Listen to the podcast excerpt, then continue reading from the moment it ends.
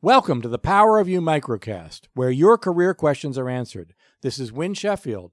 Today, I'm answering the question How do I find the information I need to successfully interview and at the same time appear ready to do the job?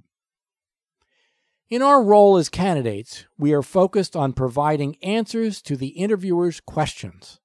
Without experience, we need to learn those answers. After a certain point, that leads to having to ask someone. And yet, in asking, we are showing our ignorance. This microcast clarifies how we can manage the roles of being the person answering the questions in one case and asking the questions in the other. In our job campaign, we need to wear two hats one where we provide the answers, and the other where we provide the questions. In a job interview, we need to answer questions. To be able to answer those questions, we need to ask questions. Asking and answering both present challenges. To think this through, it is worth looking at these conversations from the point of view of the other person. First, we will look at the interviewer.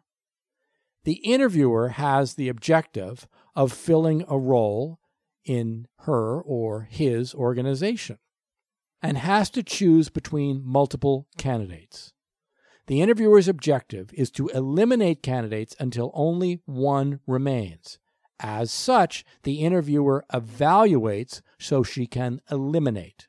She wants to see how sharp we are, to learn about our background, to hear why we want the job, and is looking for reasons to rule us out. Our focus needs to be to have answers that show how qualified we are and to minimize or explain away any perceived shortcomings. The person we approach for information has a completely different mindset. First of all, they are speaking to us because they know us or we have a mutual connection. Strangers who have no reason to talk to us cannot be expected to assist us. Our contacts are friendly. With every question we ask, our contact is learning so they can support us. They are looking for reasons to connect us with their contacts and to provide perspective about how things work in their industry or profession.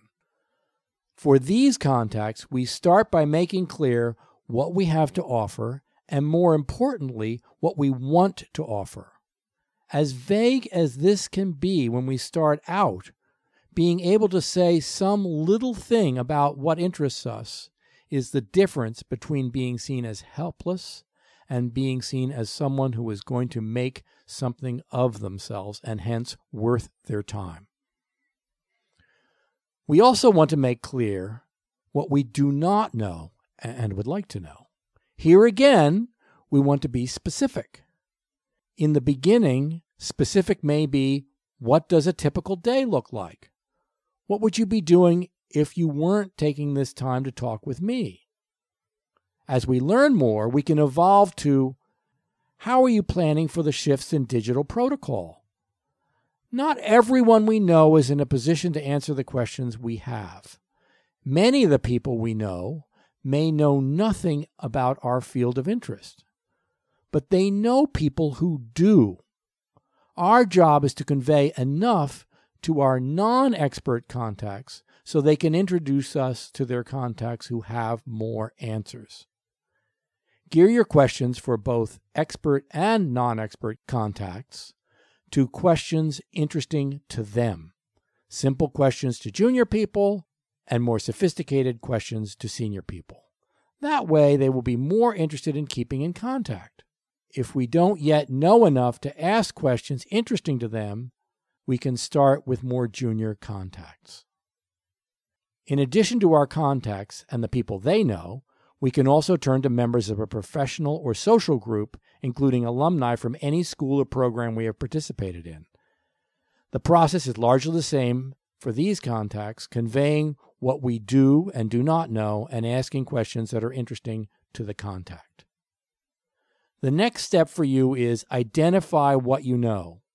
There is some helpful detail doing that in the Power of You broadcast number 40. Also, identify what you don't know and are curious about. These are the questions you can ask. At the same time, identify people who you can approach, either because you know them or through some common organizational affiliation. Try as best you can to match up the questions you have with their level of knowledge.